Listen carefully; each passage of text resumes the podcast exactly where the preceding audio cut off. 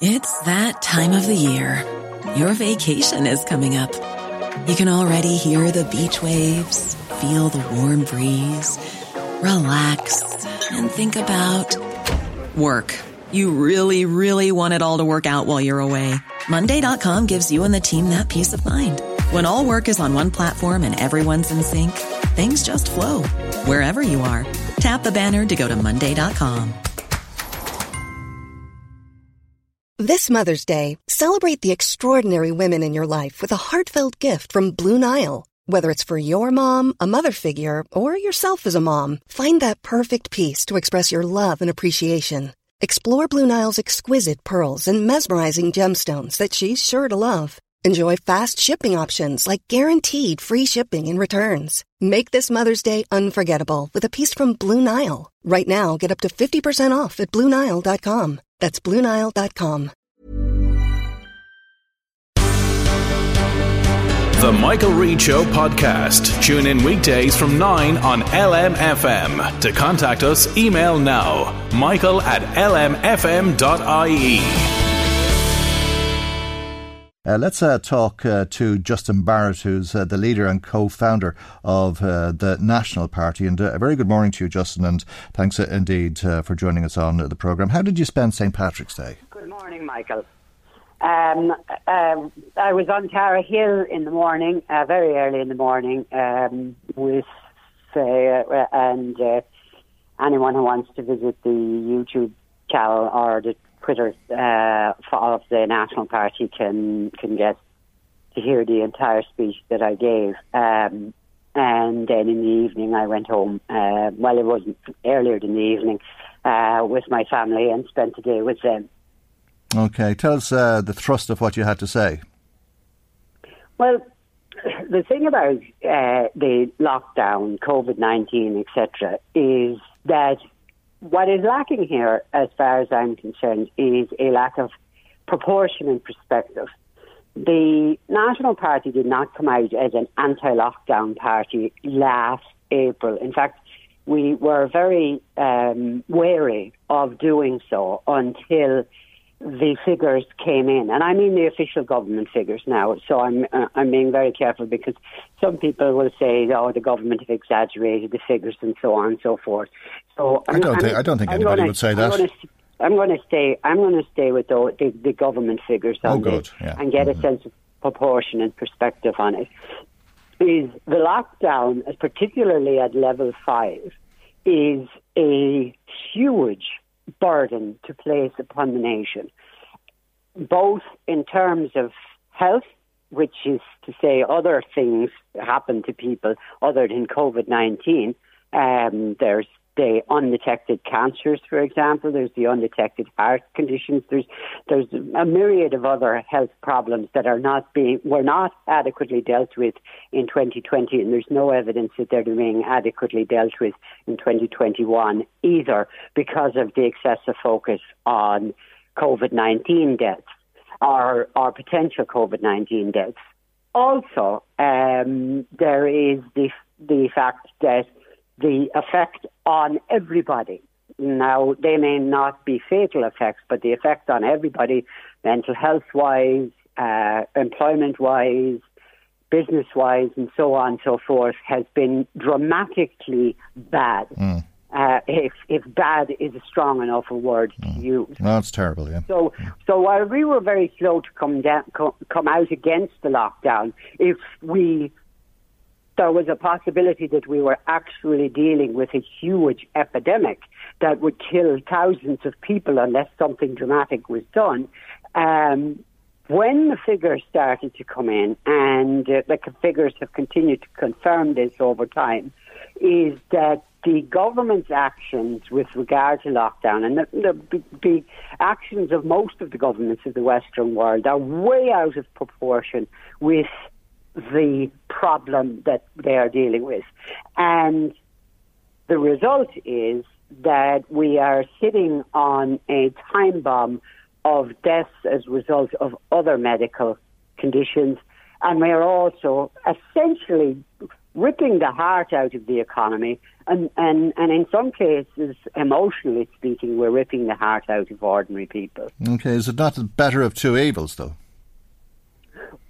Well, you see, that's the thing, and that's the, that's where you have to have a matter of perspective. Is um, the lockdowns are not effectively uh, dealing with a proportionate problem. A lockdown is essentially almost house arrest. I mean, if you can only go within five kilometres of your home without being in breach of, of COVID regulations. For your own good, though. That is. Well, how is it for your own good? Because you don't die. Well, when, when, well, the likelihood of you dying of COVID nineteen is is absolutely minute. Uh, that that's been shown, as I say, by the figures. Uh, the T, the T, the Taoiseach talked about eighty five thousand deaths possibly in 2020 at the beginning of this pandemic, as we, as we continue to call it. Uh, but in fact, 85,000 deaths have not turned out to be 85,000 deaths. Uh, they have turned out to be in, on the island of Ireland out of a population of six and a half million. They have turned out in total to be about 6,000. Now, that means that the lockdown is not in proportion with the actual problem. Now, each of those deaths, and we know this, uh, mm. uh, is very personal and and tragic to the people who are involved or directly connected. Okay. But, but the fact, but the but, fact of the but, matter is, but the numbers are being kept down because of because of the public health regulations. Well, there's no evidence that the, the numbers are being kept down by public health regulations. But there's lots uh, of evidence, Justin, in fairness now. I mean, you know, well, you, you lock down, the numbers come down, the spread of the disease reduces every time uh, they talk about super spreader events, for example, there, there, there's never a spike in the numbers of uh, people who either contract the virus or or die from the virus the two to three weeks later do you, do, one would do, expect. Do you watch the numbers when they're being published? I do watch the hmm. numbers mm. when they're being published. I watch them every night. Um, I, I, if I don't follow them up first thing in the morning. Mm. Um, so we are talking about a significant number of people dying of a virus, but we're also talking about a country of six and a half million people, which over the course of a year eh, would expect that people will die. That's that's a, that's a, a fact of life, if you like, is that we are all going to die of something at one point or another.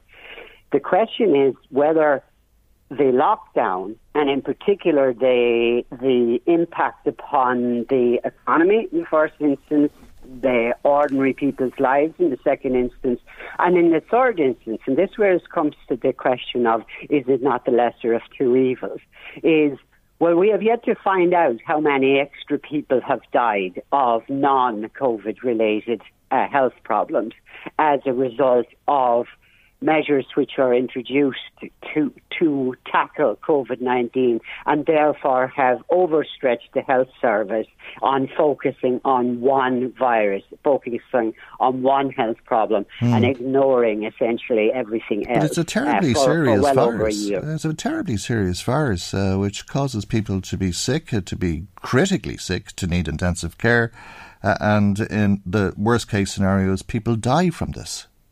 Yes, it, it, it, in the worst case scenario, mm. uh, people do die from this. In the worst case scenario, people die from cancer. In the worst case scenario, people die from heart attacks. In yeah, but if we could prevent people from if we could prevent people from getting cancer or having a heart attack, we'd do that, wouldn't we? Well, we had we didn't in 2020 because one of the key factors, for example, in dealing with cancer is early detection and early detection uh, was essentially suspended for the entirety of 2020 because the focus was on COVID 19 and all the resources of the health services were devoted to that. So, no is the simple answer is no, we have not been tackling uh, uh, issues like cancer. We have not been tackling issues like heart disease. We've not been tackling mental health problems, which are uh, considerably more complicated and leading to potential suicides. We have not been dealing with those properly while we are focused on COVID 19 alone. And lockdown is simply excessive.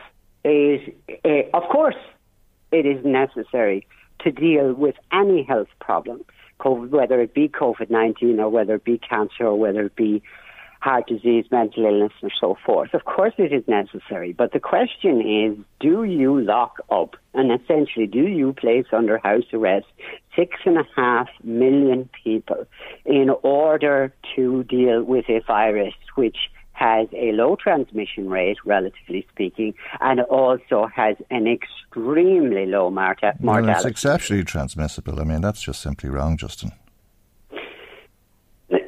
Well, uh, look, if you uh, the figures are there, yeah, uh, they're exactly. easy to read.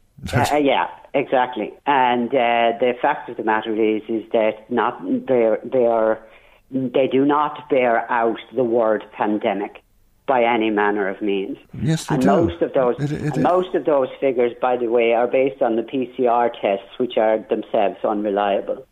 But again, it's a matter of perspective. Is there an issue with COVID 19? Of course, there's an issue with COVID 19. Is there an issue with any virus that is transmissible through the general population and ha- is potentially fatal? Uh, yes, of course, there is. Now, what do you do uh, when you find yourself in such a situation? You ask yourself, what is the proportionate response? And the proportionate response is to save as many lives as possible. Now, that means balancing the lives that will be lost as a result of the measures you introduce as against the lives that you believe will be saved by the measures you introduce.